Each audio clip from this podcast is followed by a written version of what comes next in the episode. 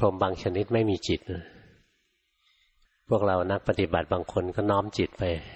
จนกลายเป็นพรหมที่ไม่มีจิตเรื่องอสัญญาสัตตา สัญญาสัตตาภูมิ เป็นพรหมมีแต่ร่างกายไม่มีจิต อย่างพวกเราบางคนก็นั่งภาวนานะหรือเดินจงกรมทรมานมากเลย นั่งก็นั่งให้ทรมานให้มาก เดินก็ทรมานให้มาก สุดขีดนะ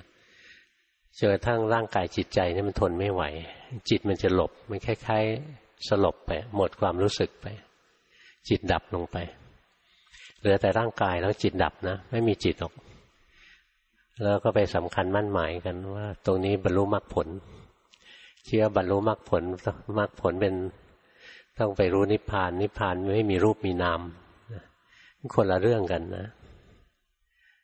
ขณะที่บรรลุมรรคผลต้องมีจิต เรียกว่ามรรคจิตผลจิต มีอย่างหนึ่งตั้งยี่สิบชนิดนะมรรคจิตมีตั้งยี่สิบชนิดผลจิตมีอีกยี่สิบชนิดนะนี่บางคนไม่เรียนให้ดีนะนั่งทรมานตัวเองหนักๆนี่เครียดสุดขีดเลย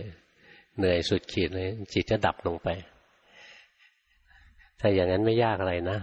หายานอนหลับมากินแล้วก็หลับไปแล้วก็บอก นี่แหละ บรรลุพระอรหันต์นะ